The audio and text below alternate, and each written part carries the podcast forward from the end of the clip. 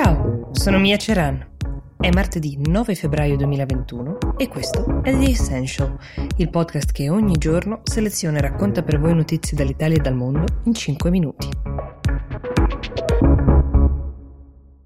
Allora, oggi vorrei provare a raccontare una storia che, se ascoltate spesso The Essential, probabilmente conoscete, quella del dissidente russo Navalny, però vista da un altro punto di vista, cioè quello europeo, quello nostro. Formalmente tanti paesi dissentono da quel che sta accadendo in Russia. La Germania di Angela Merkel è forse il paese che si è esposto di più finora, anche ospitando e curando Navalny dopo l'avvelenamento di quest'estate. Però poi di fatto le istanze dei singoli paesi si sono un po' spente, lasciando Putin a metà tra gravissime accuse e nessuna azione concreta. Ma qualche giorno fa, alla volta di Mosca, è partito niente di meno che Josep Borrell, è l'alto rappresentante agli affari esteri, cioè sostanzialmente è il capo della diplomazia europea.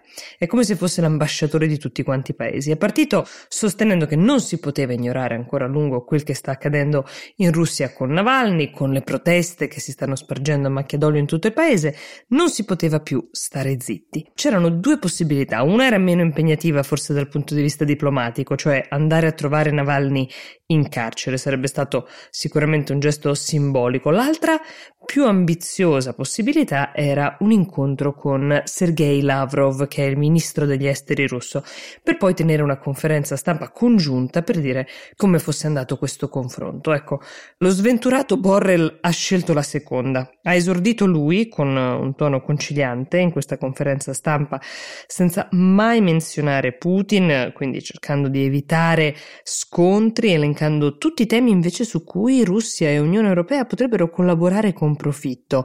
La questione dell'emergenza climatica, lo Sputnik V, che presto potrebbe essere il vaccino approvato anche dall'Agenzia europea del farmaco, la ricerca in generale e tante altre cose. Poi però ha preso la parola Lavrov ed il suo tono era completamente diverso, ma anche i contenuti. L'Europa, ha detto a chiare lettere, deve smettere di impicciarsi di questioni russe che non la riguardano e questo è un sunto perché questo podcast dura poco, ma potrei andare avanti.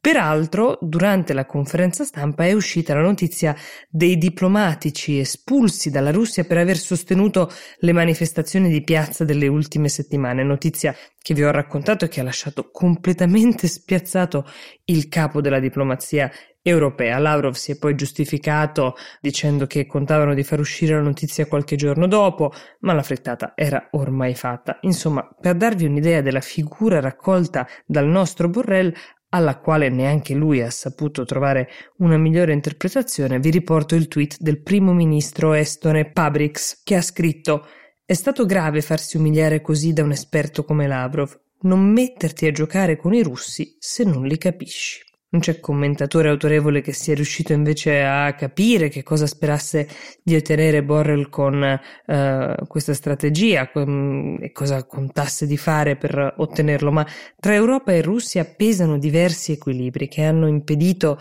all'Unione Europea di votare eh, mai in maniera compatta per imporre delle sanzioni o delle ripercussioni più serie alla Russia per il suo comportamento antidemocratico. Prima tra tutte la costruzione del gasdotto Nord Stream 2 di cui vi ho parlato in passato e soprattutto la Germania è interessata a questa tematica. Nel frattempo però ci sono molti paesi, tra cui la Polonia e i paesi baltici, che temono tantissimo l'aggressività crescente della Russia e chiedono all'Europa di intervenire. Ed è chiaro che questo è anche un tema europeo.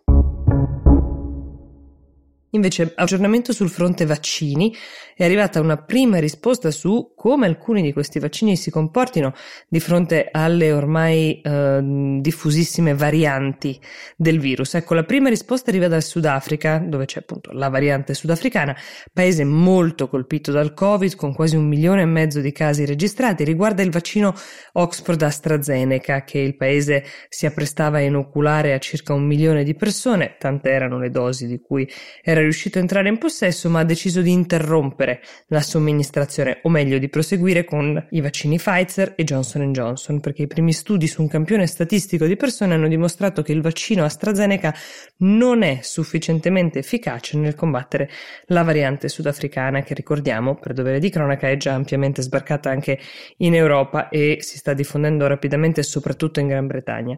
Per completezza va detto che il vaccino AstraZeneca, nel quale tanti riponevano una certa speranza, essendo quello più economico e più facile da trasportare, ha mostrato efficacia seriamente ridotta per casi non gravi, in quanto il campione statistico di cui vi parlavo fa riferimento ad una popolazione di persone di età media di 31 anni, quindi una popolazione più giovane di quella che di solito presenta i sintomi e le conseguenze più gravi, quindi non sappiamo che effetti avrebbe invece sulle persone più anziane o comunque sui casi più gravi. Nel dubbio il Sudafrica ha deciso di ritirarlo lo stesso e anche questo episodio ci ricorda come il tempo che ci impieghiamo a vaccinarci è cruciale per evitare la nascita di ulteriori varianti di cui non conosciamo gli esiti.